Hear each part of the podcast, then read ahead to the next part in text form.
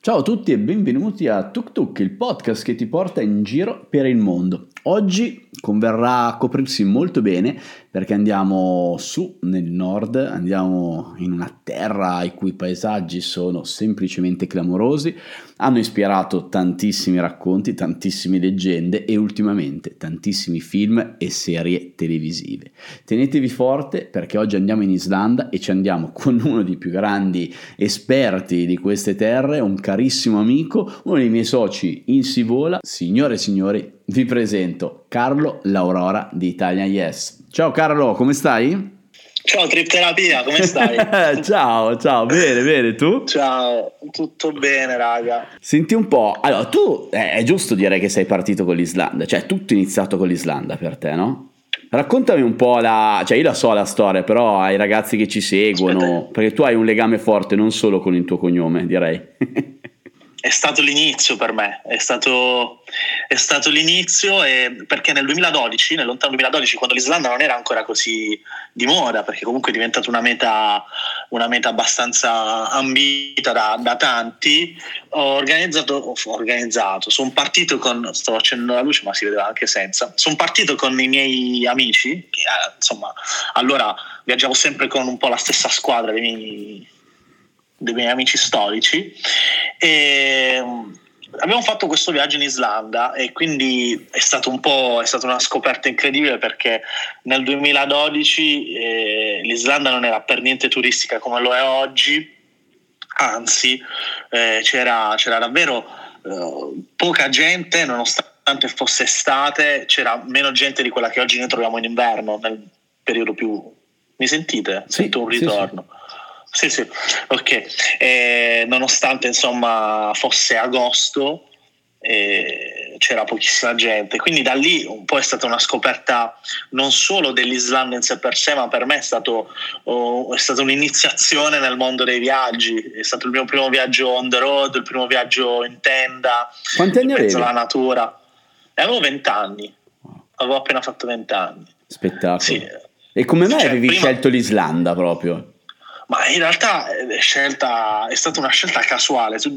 Perché? Nel senso, noi volevamo partire quell'estate, era il primo anno di università, quindi cercavamo un, un, un posto in cui farci una vacanza per insomma uh, stare insieme con, con, gli amici.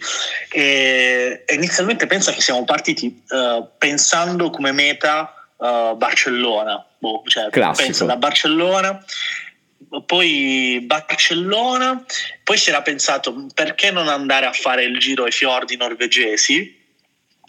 E poi siccome costavano tanto, perché comunque era un viaggio costoso, si, è arrivato a pensare, vabbè a questo punto se dobbiamo spendere tanti soldi, perché non ce ne andiamo in Islanda?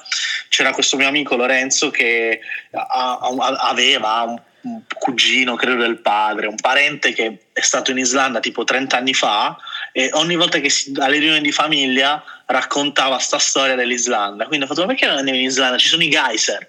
Allora io ho detto, ah, cazzo che figo, ci sono i geyser. Andiamo in Islanda, no? E... Mi vedi? Sì, sì, ti vedo, ti, ti vedo. bloccato. No, io ti vedo se è tutto a posto, tranquillo. Sei tu bloccato. Ci sei? Mi, mi vedi? Ci sono. Io ti ho sempre visto.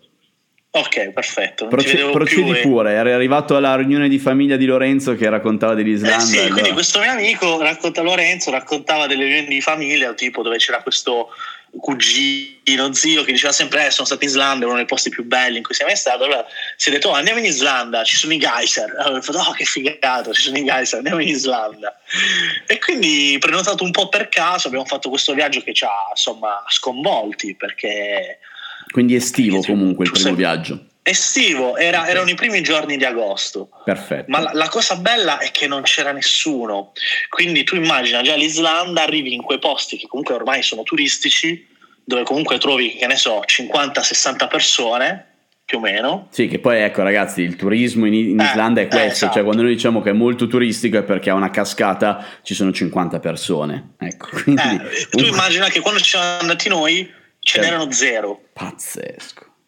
Pazzesco. Tipo Seljalanfos, che è il posto forse più turistico, noi eravamo lì e c'erano solo altre due persone. Meraviglioso. Pazzesco, cioè, pazzesco. Meraviglioso. E c'era già e comunque i sentieri per andare dietro. Cioè era già comunque attrezzata per i turisti oppure no? Neanche no, no, no, no, no, no, no. Si, pensa un po', la zona più turistica che, che conosci bene, quella dei geyser, sì. no? perché insomma è vicino a Reykjavik, quindi si raggiunge in giornata con le escursioni, non aveva nemmeno le recinzioni intorno. Ma che, che, che vuoi fare io, raga? Secondo me ti conviene collegarti col 4G. Mi senti? Ti sento a volte un po' tratti. Quando tu vai via parlo io, dai. Mi senti, Clap? Sì, ti sento adesso. Allora ragazzi, stavamo parlando di Seljaland Foss. Allora, Foss innanzitutto è il suffisso eh, per definire le cascate in, eh, in, lingua islandese, quindi quando sentirete delle nostre parole che finiscono con Foss sono le cascate. Seljalandfoss, esatto. che ci ho messo un anno a imparare solo a dire Seljalandfoss perché in 14, par- in 14 lettere c'ha 11 consonanti, ehm, è quella dove vai dietro, quindi la classica cascata dove d'estate puoi andare dietro tra la roccia e l'acqua e fai delle foto clamorose. È uno dei luoghi più turistici. Bellissimo. Comunque, come anche sì, Geysir, sì. che è vicino a Goodfoss, che è la cascata degli dei, un'altra cascata clamorosa, insomma. Vai. Sì, sì, sì, no, in realtà, eh, e quindi stavo dicendo che arrivati in questi posti non c'erano le recinzioni, per esempio a, a, intorno ai geyser tu potevi avvicinarti quanto volevi a tu rischi il pericolo.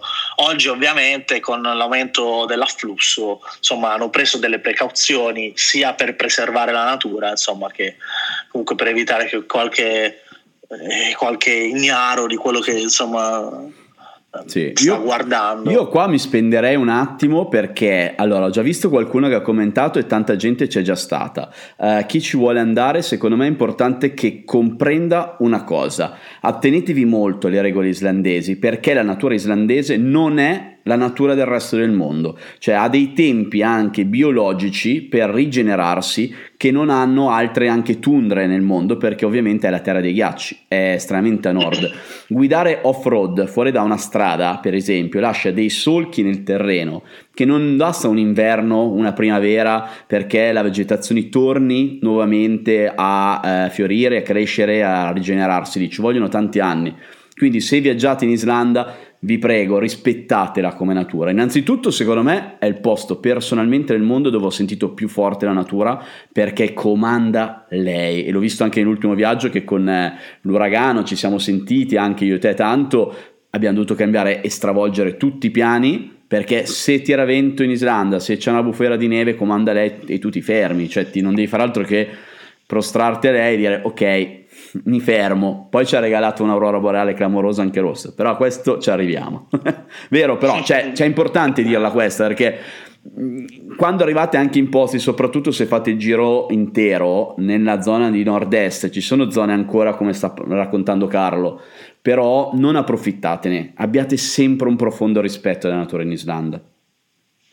Guarda, in realtà ti aggiungo, aggiungo a quello che stavi dicendo tu, che anche il sud, che è la zona più turistica, però ha visto uh, negli ultimi anni omologare alcuni itinerari, cioè nel senso eh, la gente che va per la prima volta in Islanda va a vedere sempre gli stessi posti.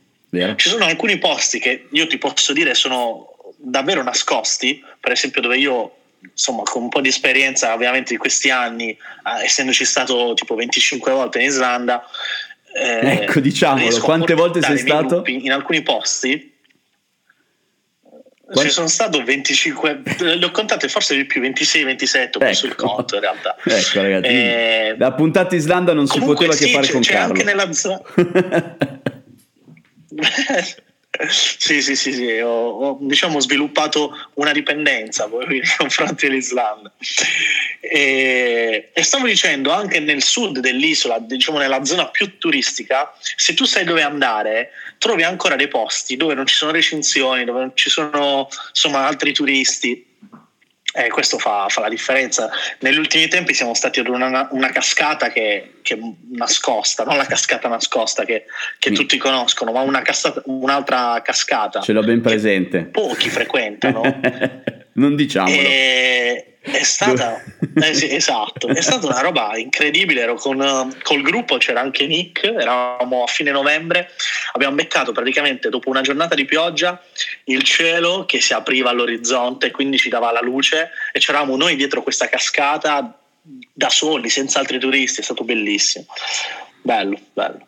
No, no, Ambro che infatti ci diciamo di questi posti rimane tra noi 130. No, allora se venite 130. con noi, eh, noi promettiamo che cerchiamo in qualche modo di mostrarvi questi luoghi. Chiaramente non vi facciamo mai mancare quelli più famosi perché giustamente se sono famosi Carlo intanto se n'è andato. Io ci sono... No, ho, ho, ho aperto... Allora, ho visto che la mia rete non va bene oggi. Allora hai aperto mia... le finestre. Esatto, ho detto, ma secondo me se alzo un po' la tapparella fa meno da, da, schermo e quindi boh, secondo me andrà meglio ora, fidati. Mi eh. sembra che va meglio, mi sembra che va meglio. È vero, eh.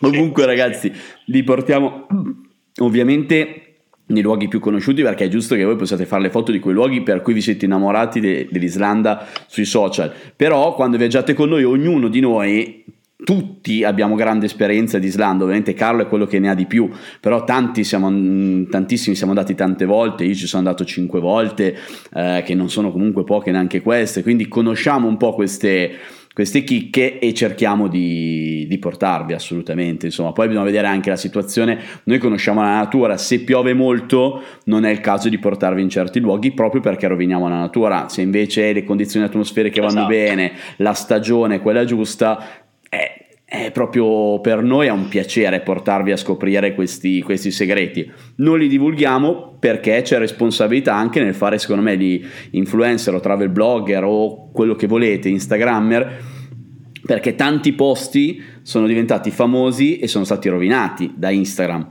Usciamo un attimo dall'Islanda, pensate a Rainbow Mountain, eh, che è la montagna di Winnicunca in Perù, che nel 2000 e 15, 16 quando io ero là, non la conosceva nessuno. Con Instagram adesso nel 2018, quando io ci sono tornato, è diventata la seconda attrazione dopo il Machu Picchu. Cioè, quindi Instagram ha una potenza sulla natura e su certi luoghi clamorosa, bisogna agire con responsabilità e secondo me l'Islanda è una dei Islanda, gen- La stessa Islanda in generale, il boom l'ha avuto con con due fattori, diciamo, che sono stati gli europei del 2016, sì. in cui l'Islanda è arrivata in fondo e si è iniziato a parlare di Islanda, e, e poi eh, con Instagram, cioè le, il turismo è nato lì, il yeah. boom, perché io da quanto vedo gli enti del turismo islandese non fanno praticamente nulla per sponsorizzare la propria, la propria terra, anzi, sì. quindi è un turismo spontaneo nato da, da, da, questi due fattori, secondo me. Sei un fan di Games of Thrones?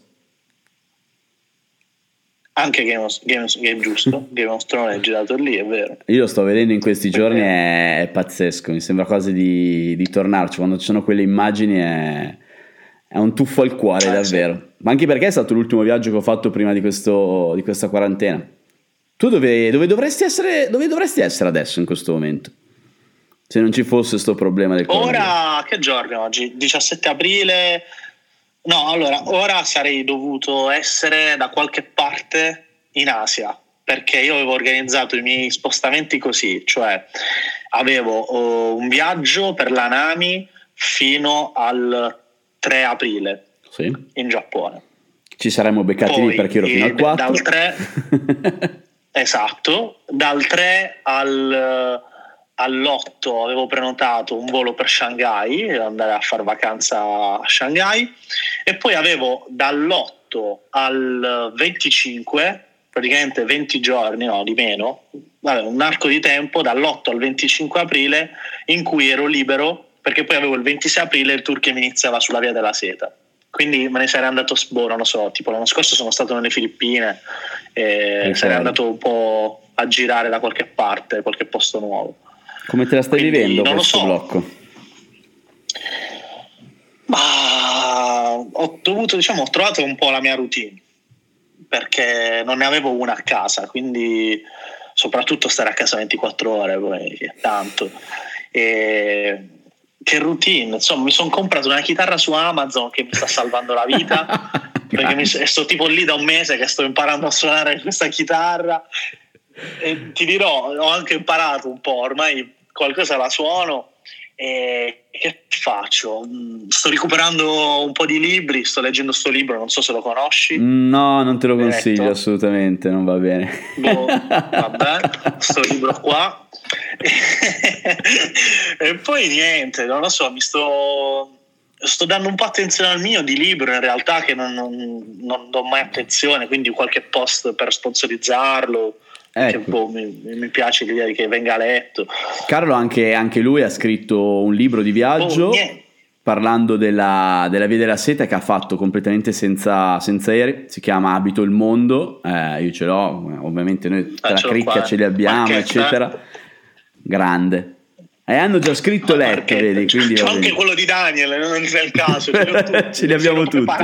Ci manca quello di Nick, che però ce l'abbiamo anche quello. Quello di Nick no, eh, perché è uscito solo in Kindle, allora esatto. Senti, torniamo all'Islanda. Eh, a questo punto sì, stai imparando sì. la chitarra per suonarla con i gruppi nei cottage? Eh sì, dovrei, dovrei portarla dietro, però oh, ci starebbe. ci sta, ci sta.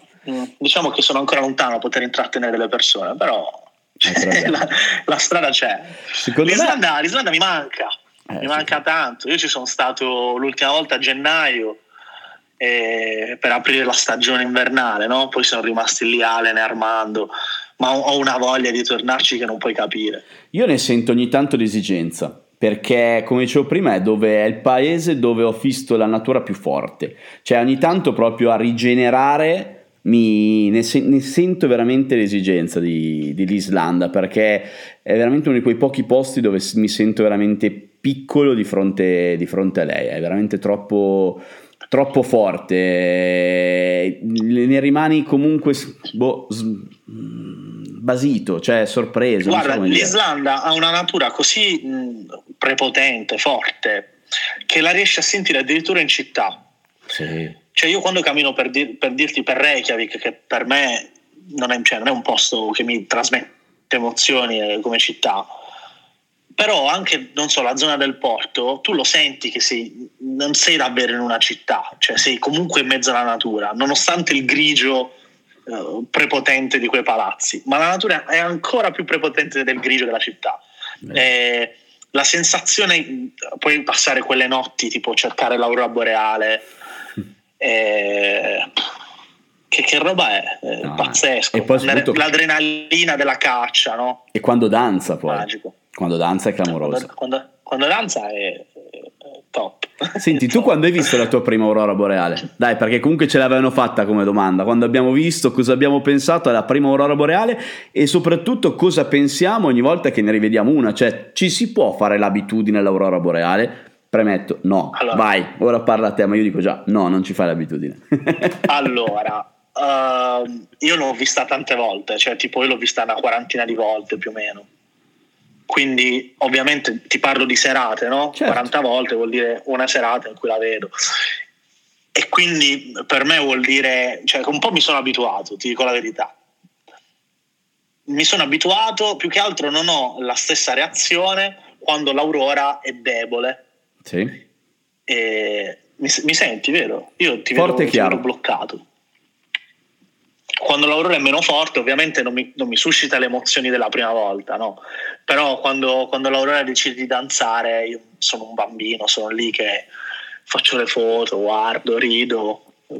E, no, l'emozione non passa mai in generale e ti racconto della prima volta in cui l'ho vista, praticamente nel 2015, era il 2015, no, nel 2014, scusa, io avevo questa, avevo fatto, ti ho detto, nel 2012 questo viaggio, avevo questa impellente necessità di tornare in Islanda, posto che mi aveva dato una, una sorta di, creato una sorta di dipendenza, no? ci pensavo tutti i giorni, nonostante fossi tornato da quel viaggio da due anni.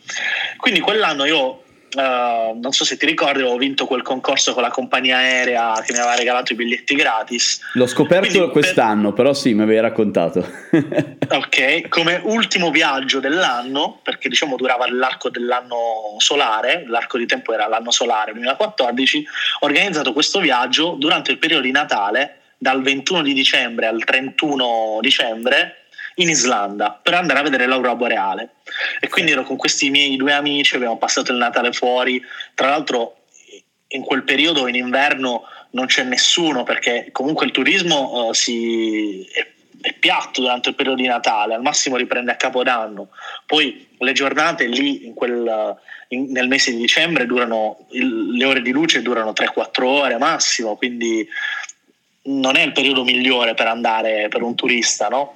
Quindi c'era davvero pochissima gente e passavamo le nostre giornate eh, insomma, a vedere in quelle due ore qualcosa e concentrarci sulla notte. Quindi la sera eravamo lì che ci preparavamo, insomma, la nostra attrezzatura fotografica molto rudimentale allora e andavamo tipo, non, non sapevamo come cercarla, cioè io... Non c'erano le app come adesso No, non c'erano quelle app, no? c'era soltanto il sito, quello ancora valido, insomma, del, del, dell'istituto meteorolo- meteorologo eh, islandese. E, ehm, però non sapevo, cioè io andavo fuori, dicevo dove devo guardare, che devo fare, era la prima volta, no? E quindi ricordo benissimo questa serata passata uh, il 23 dicembre 2014, eravamo sotto la, la, montagna, quella che poi c'è in Game of Thrones, sì. quella che chiamano punta di freccia. Sai che, che non l'ho mai vista quella? Perché ho sempre beccato eh. brutto tempo lì. Cioè non sono mai sì. riuscito a vederla completamente terza. Infatti nelle mie foto di Islanda eh. non c'è. È una montagna, non ragazzi, c'è. che è nei fiordi quelli di nord-ovest, nella penisola. E... La penisola di Snæfellsnes, sì. Ecco, il nome, io con i nomi ho ancora dei problemi, nonostante ho la mappa. No, beh, io... E quella lì è famosa sì appunto per Games of Thrones e anche per Vikings, però ecco per esempio la natura, io ci sono stato cinque volte, ho visto l'aurora boreale eh, qua, quattro volte, quattro volte su cinque, quindi non è male, eh, però non ho mai visto per esempio questa montagna, quindi a, a, a vedere proprio come la natura comanda lei, insomma, parla di nuvole bellissima comunque. E quindi eravamo lì sotto, tipo siamo usciti di, dal, dalla guest house in cui dormivamo a mezzanotte e siamo rimasti praticamente fino alle tre di notte appostati lì nel buio con un freddo assurdo perché era comunque il 23 dicembre ad aspettare che succedesse qualcosa. La, la, roba è stata incredibile perché a un certo punto io scattavo le foto con la reflex cercando di vedere del, del verde. Certo erano le tre, eravamo distrutti dal freddo, cioè davvero portato a zero le energie, decidiamo, diciamo, vabbè, ci arrendiamo. Eh, c'era il mio amico Luigi che torna in macchina, l'accende perché comunque tre ore ferma voleva essere riscaldata. E io ero lì sulla spiaggia con l'altro mio amico Michele, faccio beh Michele scatto l'ultima foto e poi ce ne andiamo. I 20 secondi di apertura dell'obiettivo, a un certo punto guardo quell'ultima foto, vedo un un punto, un, un punto verde. E guardo questo punto verde, era oltre la città, lì c'è una, un piccolo fiordo sì. e c'è una città che si chiama Grundafjordur. Okay. E quindi dico, ma no, ah, raga, quindi eri nella parte nord della penisola. Eravamo nella parte nord della penisola, sì, sì, sì. E quindi guardo questo punto e dico, raga, qui c'è qualcosa, non è normale un punto verde. E, ehm, allora ci mettiamo in macchina, attraversiamo la città perché c'erano le luci che facevano un inquinamento luminoso che davano molto fastidio. E mentre guidavo, io praticamente metto fuori dal finestrino con la testa, col freddo che si gelava. A un certo punto inizio a gridare: Raga, raga, fermi, fermi! C'era tutta l'aurora boreale che ballava su di noi accostiamo in un, insomma, in un ingresso di, un, di, una casa e scendiamo, insomma c'era questa aurora che ballava su di noi ed era così forte che eh, illuminava le montagne che erano imbiancate di verde. Wow. Si rifletteva il verde sul... Wow, bellissimo. E ci, la reazione è stata quella che ci siamo messi a piangere. Eravamo lì che piangevamo come dei, dei Molto anche il freddo, eh, lo diciamo ragazzi. Cioè. anche per il freddo. anche per il freddo, esatto. Senti, sì, c'è una domanda stato... qua che diciamogliela, allora, visto che abbiamo parlato del colore, ci hanno chiesto se è realmente verde o se è, o se è verde per le lunghe esposizioni. No, ragazzi, cioè, è verde. Ovviamente noi facciamo magari anche le foto quando andiamo a caccia perché con una lunga esposizione ti permette di fartela vedere più forte, diciamo così. Quindi se vedi una parte di cielo verde, sai che in qualche modo sta arrivando o dovresti muoverti, come ha detto Carlo, in quella direzione per andarla a cercare. Ci aiuta a, diciamo, capire in che zona del cielo può uscire o meno l'aurora boreale. Però è verde e se potente può arrivare a essere anche rossa. Tu l'hai vista rossa, sì, immagino. Eh, io l'ho vista io, no, rossa. Allora, no, io so che a, diciamo, a bordi, a code quando rosse. è potentissima, può diventare completamente rossa. Eh, esatto, può diventare completamente rossa. Quindi completamente rossa senza il verde non l'ho mai vista. Però ho visto praticamente verde, verdissima, con la parte di sotto, i bordi viola. Eh, wow. Magia. Wow, viola non mi, è mai, non mi è mai capitato. Bellissimo. Ci chiedono ovviamente quali sono i periodi migliori per l'aurora boreale, se li, voglio, se li vuoi dire tu. Beh, eh, io considero periodi migliori per un viaggio in Islanda più o meno ottobre, allora, ottobre-novembre, perché allora personalmente mi piace molto anche la stagione autunnale. Ah, io la mia preferita. Eh, personalmente. Sono d'accordissimo con te. Esatto. Ha dei colori, eh, il giallo dell'erba sono... col nero delle rocce vulcaniche, che l'Islanda è tutta una grande pentola a pressione, esatto. ha sotto tanto di quel magma, quindi la roccia è tutta nera, il giallo dell'erba che si è rinsecchita dopo l'estate. No, è, è, pazzesco. Poi le giornate Quando sono poi lunghe. spunta il sole. Sì, esatto. Sì. Le giornate Quando sono lunghe e puoi vedere l'aurora. Hai tutto. Bellissimo.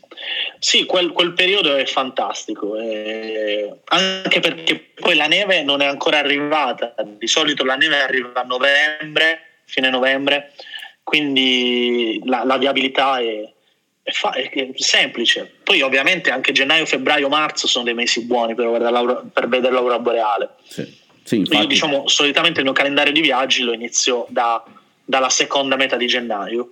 Mm-hmm, sì. Sì, sì, più o meno. Io ti dico, io sono stato per esempio quest'anno a ottobre, pazzesca, bellissimo, non abbiamo visto l'aurora. Siamo stati adesso a febbraio, abbiamo visto due aurore pazzesche, una sera la, la penultima e una l'ultima sera con addirittura appunto delle, delle puntate di rosso eh, clamorose. Carlo ha detto giusto della viabilità, prima che mi dimentico è importantissimo parlare anche di questo. Ragazzi, eh, abbiamo detto la natura, la natura non si scherza in Islanda, soprattutto per quanto riguarda il mettersi in moto. Mm, se andate là vedrete che in ogni eh, roadhouse, cioè in ogni eh, fermata a pompa di benzina dove c'è il bar, dove c'è il ristorante, ci sono degli schermi e anziché trasmettere la televisione normale, trasmettono le previsioni del tempo sulle varie zone di Islanda con eh, una una serie anche di avvertimenti perché quando tira il vento, quando ci sono le bufere in Islanda, non ci si muove, non azzardatevi ragazzi minimamente andare contro queste previsioni perché si corrono dei rischi clamorosi, ma davvero davvero pesanti, cioè si è muore. brutto dirlo, però si cioè, muore. Si muore, no, no, si muore davvero. Soprattutto... Cioè, praticamente nel, nell'ultimo periodo due ragazzi cinesi hanno sottovalutato, forse non erano a conoscenza del fatto che stesse arrivando una delle classiche tempeste islandesi, si sono avventurate nella, nella camminata, quella che porta all'aereo, il relitto dell'aereo, e, e, praticamente è partita la tempesta e loro non sono più riusciti a tornare, sono, li hanno trovati dopo dei paio di giorni morti. Cioè, nel senso, la natura è. Comanda lei. È, è davvero. È, è davvero violenta, sì. Non, sì, è, cioè, non, è, una frase fatta, ragazzi. Sull'Islanda fidatevi di persone no, no, che ci sono andate, che hanno visto veramente il mondo, perché Carlo è stato 25 volte in Islanda, ma ne ha visti in giro per il mondo, eh, quindi nel senso ne sa tanto anche lui, anche tutti gli altri ragazzi di, di Sivola, cioè tutti siamo d'accordo nel dire che l'Islanda è natura forte. E quindi ci vuole eh, coscienza, consapevolezza, informatevi, eh, controllate le app non solo per l'aurora boreale ma anche e soprattutto per le condizioni climatiche. Se andate d'inverno prendete i mezzi motorizzati adeguati. Anche delle strade stesse. Le strade, come le chiudono e soprattutto se vi dicono che una certa macchina non può fare certe strade, non fatele. Primo perché comunque noleggiare un'auto in Islanda se non fate la full coverage è un, un rischio altissimo economico perché io una volta, la prima volta che ci andai mi ricordo che eh, crepai il portatarga e mi addebitarono qualcosa come 200 euro, quindi eh, l'Islanda è cara e se non vi coprite a sufficienza con l'assicurazione eh, si passano dei guai economici ed è un attimo perché ci sono anche le tempeste di sabbia vicino soprattutto alla spiaggia nera che Carletti se non sbaglio 12.000 euro, 12.000 euro di danni ho fatto ecco perché si rompono anche i vetri delle macchine dei, dei, dei pulmini. Quindi prestate molta attenzione cioè l'Islanda fai da te ovviamente è fattibile però quando venite con noi avete già tutto preparato, organizzato, anni di esperienza, noi ovviamente abbiamo sempre i full coverage per cui non c'è alcun rischio di nessun tipo e soprattutto vabbè, ovviamente non, non, va mai ovviamente a carico dei clienti, quindi ci mancherebbe. Però ecco, state molto attenti a quello perché um, è rischioso, soprattutto poi se rimanete in panne da qualche parte. Tu hai fatto ovviamente anche il giro inter- intero, immagino, no? Io ho fatto la, la, la, prima volta in cui sono stato, ma anche con dei gruppi, ho fatto il giro intero e ho fatto anche fiordi occidentali. Diciamo che l'unica parte che mi manca è, è il centro che va fatto con i mezzi adatti. Eh sì. Quindi sì, ho fatto tutto il giro ed è insomma tutto figo. L'Islanda, ogni, ogni, angolo, ogni angolo è sempre più. Ti, cioè ti, ti, stupisce. La cosa bella dell'Islanda è che tu puoi fare un'ora di strada e vedere cinque cose diverse, sì. eh, ma anche cioè, nel senso completamente diverse tra di loro. È vero. È, vero, è assolutamente è, vero. È assurdo, è un posto incredibile. Senti, domanda secca a parte che hai già risposto autunno, però a questo punto non è una risposta perché ci hanno fatto proprio la domanda. Anzi, aspetta che la metto in sovraimpressione. Estate o inverno? Raccontiamo un po' dell'estate, dai, l'inverno l'hanno capito, c'è l'aurora boreale, ma anche d'estate è veramente sì. bella. Perché puoi avere la... L'estate è, è strabello, i colori dell'estate sono, sono, belli anche perché diventa tutto verde, tante sfumature. La cosa bella dell'estate è anche che ci sono le pulcinelle di mare ed è bellissimo poterle. Il sole di mezzanotte, assolutamente. Puoi campeggiare, quindi puoi fare eh, esperienze diverse anche con le stesse balene. Puoi andare. Eh, noi adesso abbiamo organizzato con Sivola quest'estate, io spero parta, anche se dubito, però abbiamo creato un itinerario in cui abbiamo inserito un, una cosa fuori di testa, cioè lo snorkeling con le balene. Wow! Cioè es- esiste vengo un io. posto... Ci vengo, es- es- mi scrivo, dimmi, esiste... dimmi, dove mi devo iscrivere, me lo faccio. Lo, lo accompagna Andrea, grande Andrea, non so se, se è collegato, e praticamente abbiamo, ho trovato questo, questo posto nel nord dell'Islanda, anche questo lo teniamo segreto, se volete venite con noi, in cui ti fanno praticamente tu vai con queste mm, piccole imbarcazioni, gommoncini, muta, ti butti con le balene di che parliamo, raga. Visto Quindi che io sono un appassionato di diving e tra l'altro sto cercando di lavorare per fare la diretta con mio fratello e forse vediamo fra dieci giorni forse ce la facciamo. Si può fare anche una bellissima immersione, o meglio, bellissima, io non l'ho mai fatta, però dicono che sia molto bella, soprattutto perché la visibilità dell'acqua su al nord è clamorosa, a vedere um, le due eh, placche tettoniche sott'acqua, quelle che di solito si vedono a Pingvellir e veramente belle, eh, sott'acqua acqua sono ancora più clamorose perché vedi proprio il punto in cui eh, si toccano e dove se si muovessero farebbero molti, molti danni. Ho messo un'altra domanda, consigli per affrontare al meglio la Ring Road? Allora, consigli. Beh, eh, al meglio, non so, ci sto pensando. Innanzitutto essere preparati alla possibilità di come dicevamo prima, di doversi fermare per cause insomma non riconducibili uh, alla propria volontà. Quindi uh, avere dei tempi, quindi come affrontare al meglio, non essere stretti coi tempi ass- assolutamente, perché se si hanno i giorni giusti con un biglietto di ritorno e, e hai poco tempo, siccome gli imprevisti capitano e, e anche spesso in Islanda, eh, rischi di, di, dover poi fare un, un'unica tirata per tornare all'aeroporto, prendere, prendere il volo. Uh, non soffermarsi solamente sui punti turistici più conosciuti, magari eh, il fatto di, di, di, avere un programma eh, già prima di partire con a Ring Road, eh, rischi di fare insomma qualcosa che sia già prestabilito e magari non avere il tempo di, di, goderti un'occasione che ti capita per caso, cioè un viaggio lungo, on the road, quindi avere troppa, troppa già, uh, troppo schema, troppo, troppo programma rischia di farti perdere poi la cosa bella di quel viaggio che è l'avventura con insomma la ring road è quella.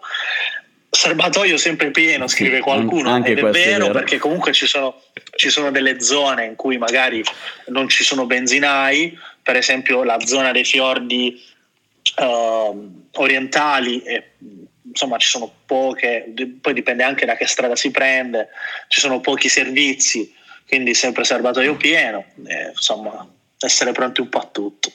D'accordo. E, è, è, la seconda parte, è importante avere un abbigliamento adeguato, secondo me è fondamentale perché se non hai l'abbigliamento adeguato in Islanda è, è dura, eh? è dura forte. Assolutamente, ma la cosa più importante in assoluto in Islanda è avere dei, dei vestiti impermeabili, ma mm-hmm. cioè non impermeabili per modo di dire, ma seri, sì. in modo tale che se, se, inizia a piovere, perché insomma è un'isola, siamo in mezzo all'Atlantico, quindi le perturbazioni non mancano mai.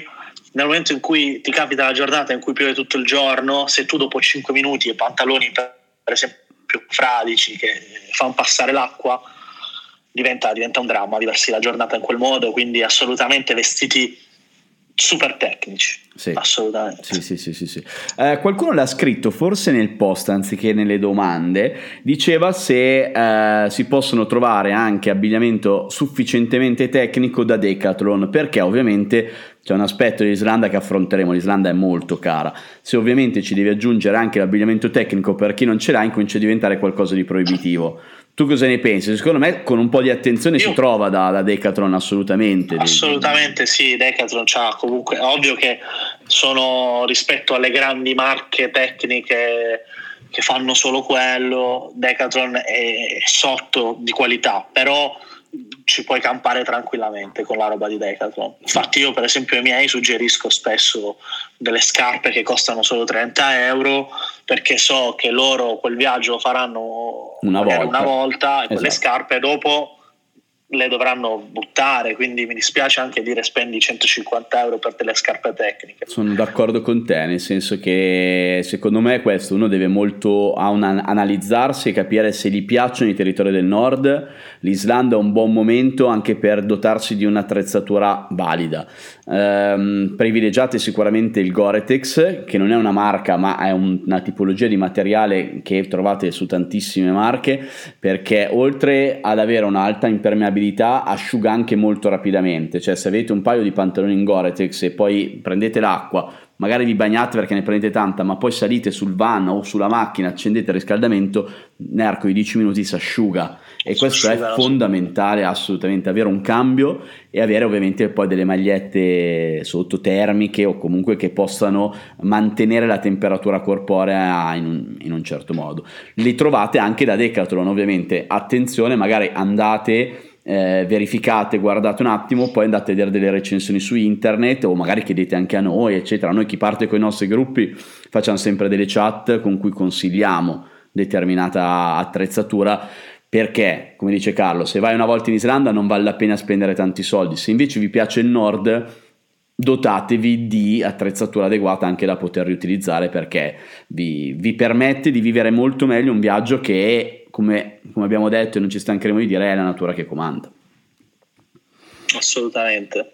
Allora, Dunque, allora parliamo un po' dei costi, dai, perché tante persone sono spaventate dall'Islanda per i costi.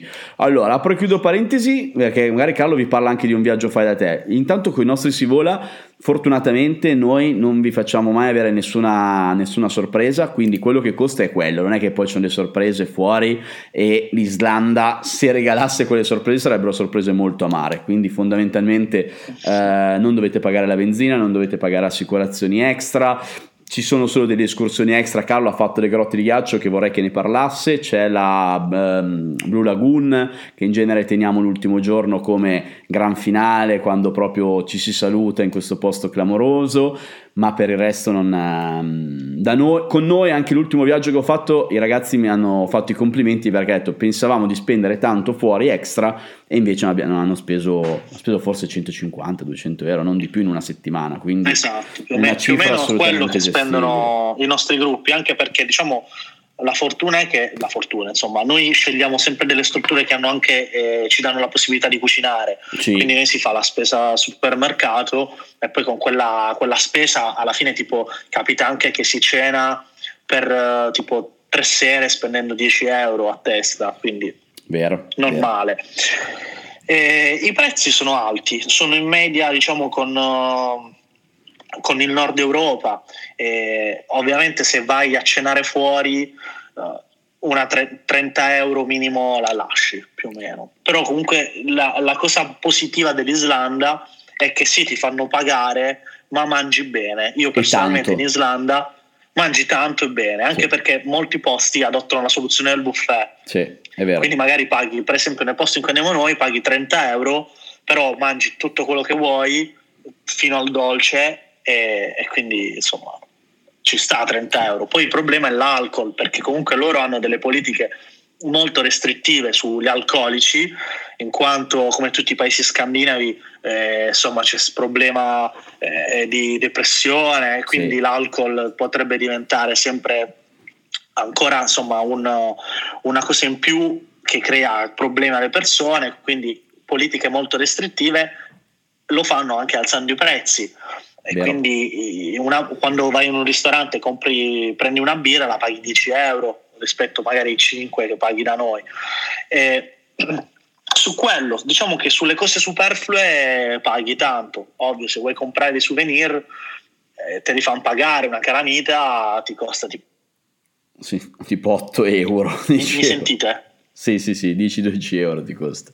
Mi, sì, eh, sì, tipo su queste cose qui eh, ti costa tanto. Però se vai a fare la spesa in un supermercato e ti organizzi un attimo magari per mangiare un panino al volo oppure come leggo nei commenti la mia quattro formaggi eh, spendi poco.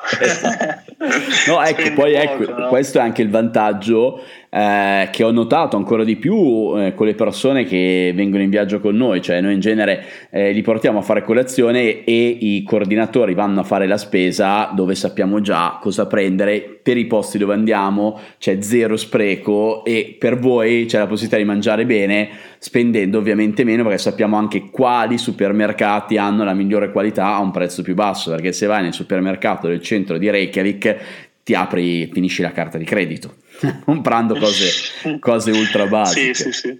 Considerate anche, sì. ecco questo è molto importante, se doveste andarci da soli, che dovete avere un plafond bello alto di carta di credito, perché quando noleggiate le automobili non è solo il costo dell'auto che magari mh, mm, facendo una, un acquisto anticipato via internet non dovete pagare là, ma l'assicurazione dovete saldarla in loco e soprattutto vi trattengono un importo ca- di, di cauzione molto alto, quindi fate molto bene queste verifiche se, se doveste viaggiare da soli in Islanda, no Carlo? Assolutamente, assolutamente sì, eh, perché il rischio comunque di, di, fare dei danni ai mezzi di trasporto è altissimo. Altissimo, sì. Può essere altissimo, cioè nel senso io tante volte, ma non per... per ma non per negligenza mia, ragazzi, è la natura. Non per negligenza, assolutamente, natura. la natura che cioè, per dirti, era, eravamo dei van parcheggiati alla spiaggia nera, a un certo punto tempesta di vento, alza le pietre, mi ha, buca, mi ha,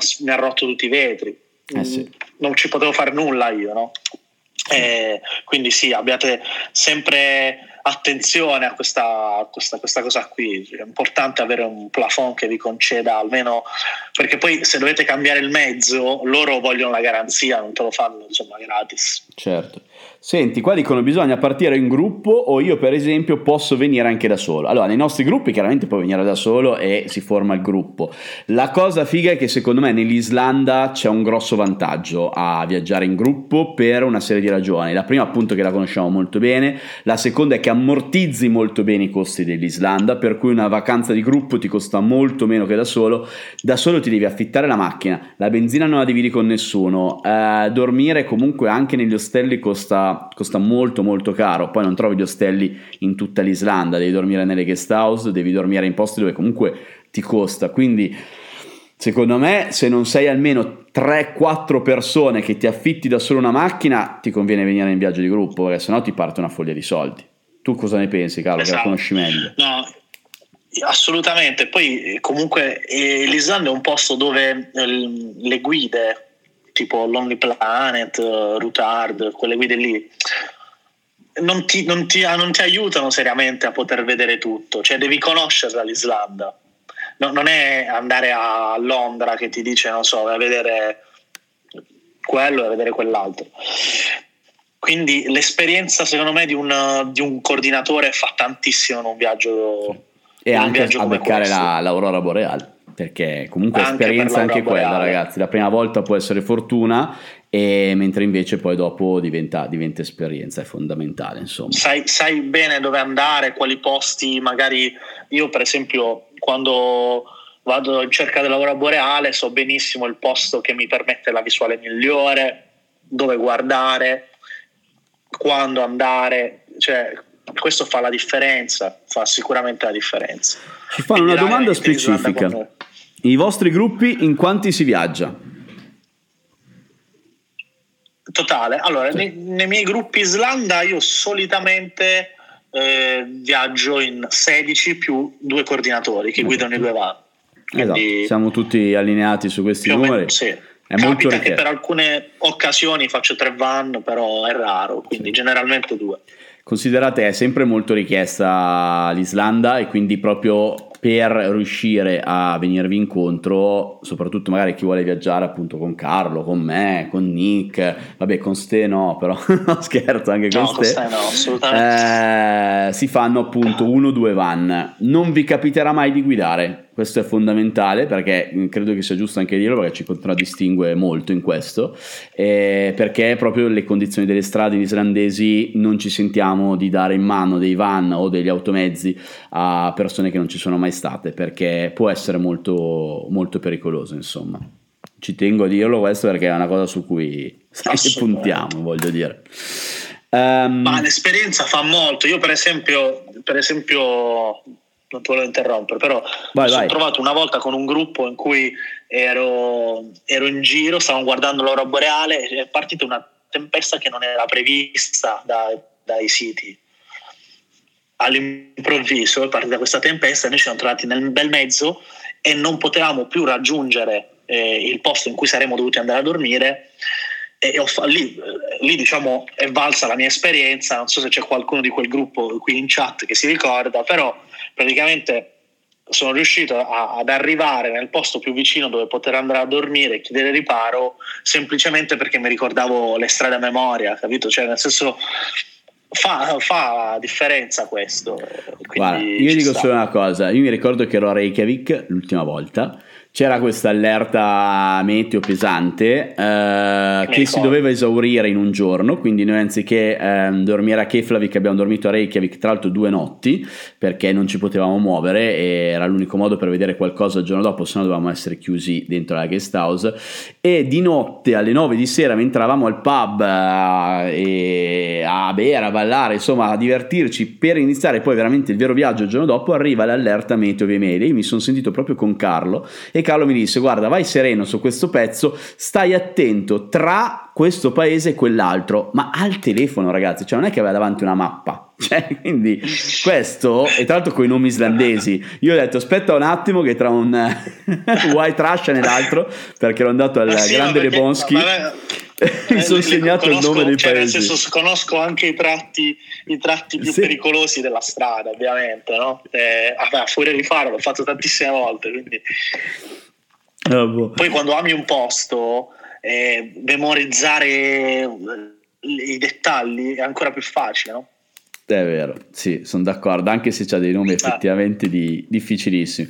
Una, ho visto qua che hanno scritto Mene Viaggio, io e un mio amico l'abbiamo girato in lungo e in largo in due spendendo circa 1.700 a testa tutto compreso. Questa è la dimostrazione di quello che vi dicevo, che se non siete almeno in tre, andarci da soli spendete più che in gruppo, perché i nostri viaggi di gruppo costano molto meno che 1.700 a testa, quindi avete la testimonianza anche non direttamente nostra, ma delle persone che stanno, stanno seguendo questa, questa diretta.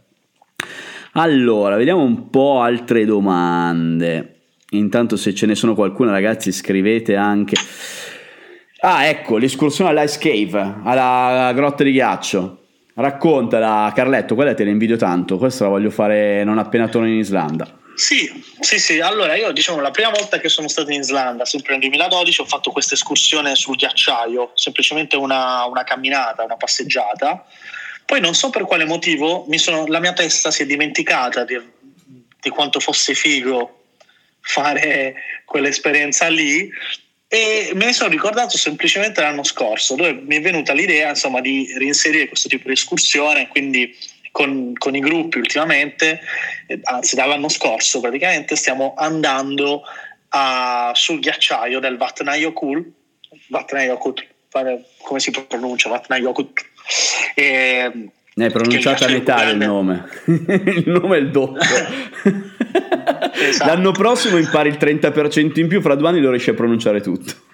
No, no, lo so pronunciare. In realtà ho scoperto, ho scoperto che la doppia L in islandese tipo, è T. Si legge TL. Sì, TL. tipo Gutfos tipo, vabbè, comunque non entriamo nel, nei dettagli che tanto faremmo solo figure di merda perché io sicuramente. non mica... io, sono per... io, io andavo nelle cascate e dicevo ragazzi questo è salcazzo come si chiama Foss.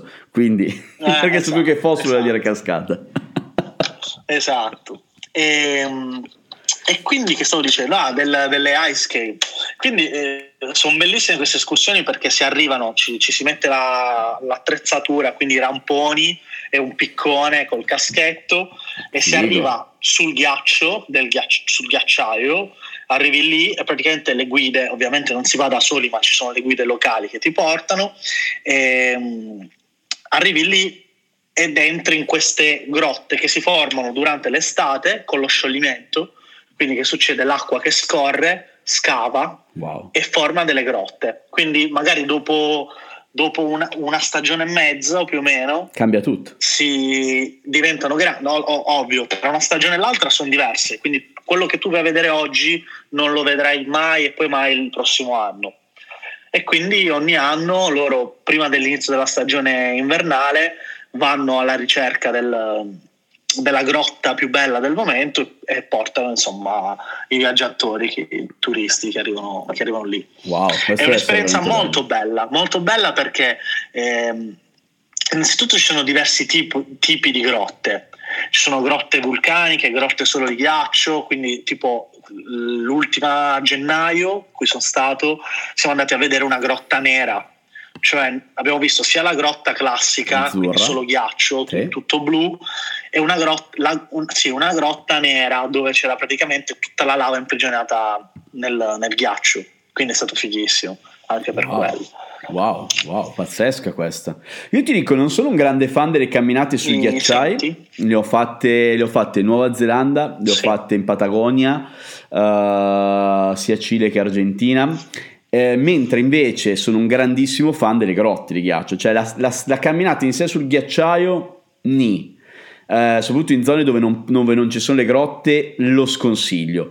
L'Islanda, l'ho detto anche, eh, quindi a scanso di equivoci, nell'ultimo video che ho caricato su YouTube raccontando l'itinerario in Patagonia, l'ho detto, secondo me invece è un'esperienza da fare in Islanda, perché l'Islanda ti dà anche l'opportunità delle grotte di ghiaccio che ho visto le foto sono, sono clamorose insomma. Quindi se pazzesco, avete l'idea pazzesco. di fare il ghiacciaio tenetevela per l'Islanda personalmente insomma. Ma Cla, ehm, dove, dove, sei stato in Nuova Zelanda sul ghiacciaio? È il Franz Joseph ok. Sì, sì, Io non ce l'ho fatta. Quando sono andato, Viaggio. pioveva di rotto e hanno, mi hanno annullato la, l'escursione e poi l'ho fatta al, al Monte Cook Ah no, lì no, non l'ho fatto, io ho fatto solo eh, Franz beh. Joseph. Carletto, guarda, allora mancano tre minuti, quindi magari rispondiamo a un'altra domanda, però intanto io ti saluto e ti ringrazio perché guarda, è sempre un piacere parlare, parlare di Islanda con te, davvero. Tanto poi là ci si vede come ci siamo visti in giro e speriamo anche di abbracciarci, abbracciarci presto e vederci dalla, dal vivo perché io non, io non ce la faccio più sinceramente. Innanzitutto sono 35 giorni oggi che non esco di casa perché comunque mi hanno detto che il tampone è negativo, quindi a chi me lo chiedeva il tampone è negativo, sono tranquillo, ma non mi è ancora arrivata la comunicazione ufficiale, quindi sono bloccato a casa. E tra una cosa e l'altra sono due mesi che sono fermo, perché eh, comunque io appena tornato dall'Islanda mi ero fermato per il discorso Piacenza, Casal Pusterlengo. Io non ce la faccio più, voglio tornare a viaggiare, voglio tornare in Islanda. Non so te, vai. Anch'io non ce la faccio più. Eh, Basta. È dura. È dura. Questo, questa è la mia stanza. Grande. Senti, va bene anche per chi non ha mai fatto viaggio in montagna, sì. Secondo me sì. Sì, assolutamente sì, raga. Andate tranquilli, è un viaggio accessibile per chiunque. Chiudiamo con lo squalo putrefatto, io glielo faccio fare sempre ai miei ragazzi, una sorta di rito iniziatico per eh, riuscire ad avere l'aurora boreale anche quest'anno, quando hanno mangiato lo squalo putrefatto hanno, sono usciti e hanno visto l'aurora boreale. Io li porto addirittura al museo della carne di squalo, quindi per me è obbligatorio. Quindi ragazzi, dovete assolutamente, assolutamente di iniziazione. Però è buona la zuppa, eh. zuppa d'aragosta, le zuppe che ci sono in Islanda sono, sono, buone, un bel po' caloriche ma è giusto perché comunque lì serve da, servono calorie per il, per il, freddo. Ecco una cosa, non è freddissimo eh, ragazzi, cioè a volte si pensa l'Islanda meno 30, no, eh, c'è freddo ovviamente ma non è così freddo perché è un freddo molto secco e il mm, gran freddo lo patite la sera quando si va a vedere l'aurora boreale, però vi assicuro che l'aurora boreale vi, passa, vi farà passare il freddo che sentite. Giusto, no, Carlo? Freddissimo. Io ho avuto più freddo in altri posti, sinceramente. Assolutamente. Sì, sì, sì, decisamente. Tu sei stato anche. Eh, eh, c'è, la corrente, c'è, c'è la corrente del Golfo che va a mitigare, no? Quindi. Esatto. Tu sei stato anche in eh, Lapponia. Io in Lapponia ho vissuto meno 35 gradi, cosa che in Islanda non ho neanche mai sentito. Io sono stato sia in Lapponia che ora alle isole, isole Svalbard c'erano meno 35 gradi. Sì. Ecco, quello è il freddo, ragazzi. Siamo, eh, siamo in chiusura. Grazie a tutti. Grazie Carletto. Ciao raga. Ci vediamo, ci sentiamo presto. Bella raga. Ciao. Si vola.